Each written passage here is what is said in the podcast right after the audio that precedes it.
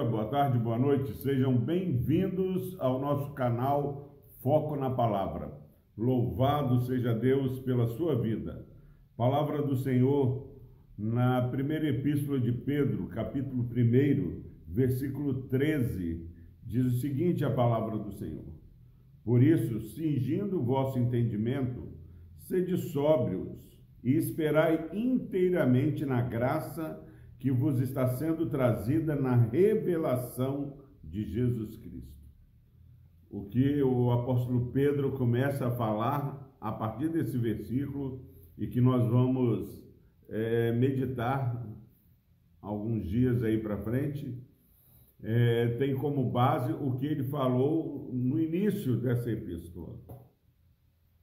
No início dessa epístola, ele relembra aos crentes que estavam espalhados, foram perseguidos em Jerusalém e agora estavam dispersos por toda parte. Eles estavam longe de seus lares e havia uma pressão para que eles absorvessem aqueles comportamentos das pessoas que não eram crentes. Ele fala os forasteiros da dispersão, Ponto, Bitínia, Capadócia, Ásia, por onde eles haviam sido levados, eles falam: olha, vocês têm uma herança. Bendito Deus e Pai do nosso Senhor Jesus Cristo, que segundo a sua muita misericórdia, o versículo 3 fala, nos regenerou para uma viva esperança. E ele vai falando do valor da nossa fé. E entendendo que nós somos abençoados com essa herança imarcessível, herança que não murcha. Nós precisamos é, agora viver uma vida santa. E ele falando, por isso essa salvação que vai se revelar no último dia, que é a nossa herança, que até os profetas queriam falar disso por causa dessa salvação que foi revelada agora a partir de Cristo Jesus. Os profetas que vieram antes, eles pré-anunciavam Cristo, mas Pedro está falando para um povo que era contemporâneo de Cristo Jesus. Ele fala, por isso, cingindo o vosso entendimento, sede sóbrios.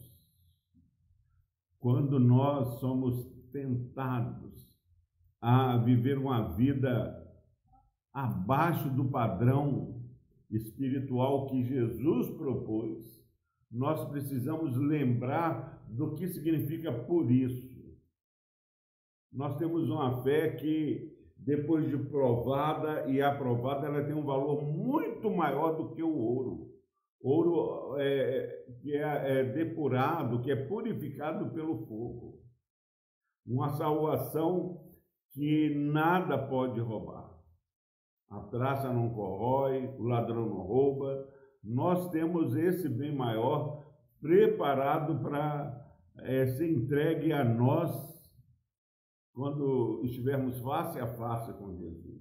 Ele fala: Por isso, sede sóbrios e esperai na graça que vos está sendo trazida na revelação de Jesus Cristo. Nesse dia que Deus nos permite viver hoje, nós só vamos vivê-lo com a santidade devida a piedade que se requer do povo de Deus, se nós tivermos uma expectativa da revelação que está sendo trazida, é, esperar essa graça que vai se manifestar quando Cristo voltar entre nuvens, quando todo olho verá.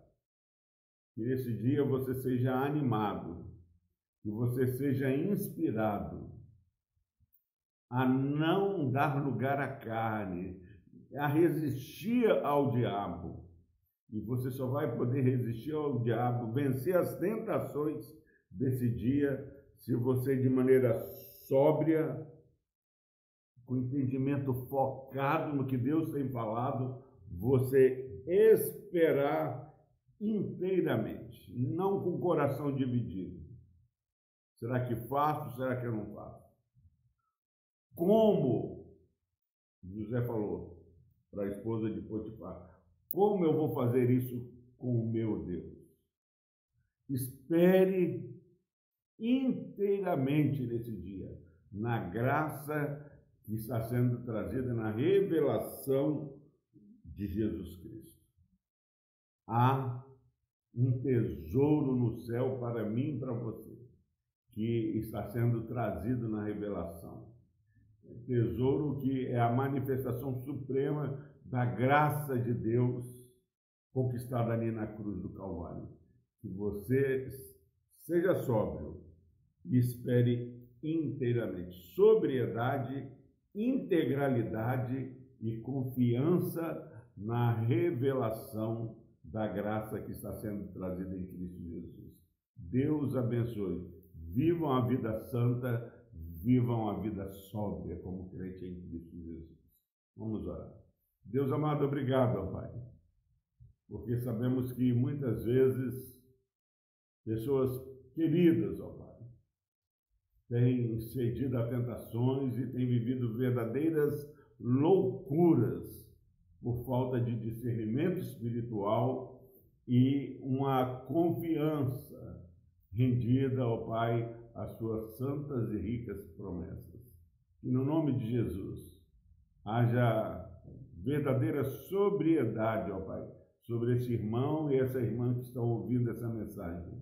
Pai, que o teu Santo Espírito fortaleça a sua fé e que de maneira integral, ó Pai, confiante, possamos aguardar e esperar a manifestação da graça quando Cristo Jesus voltar.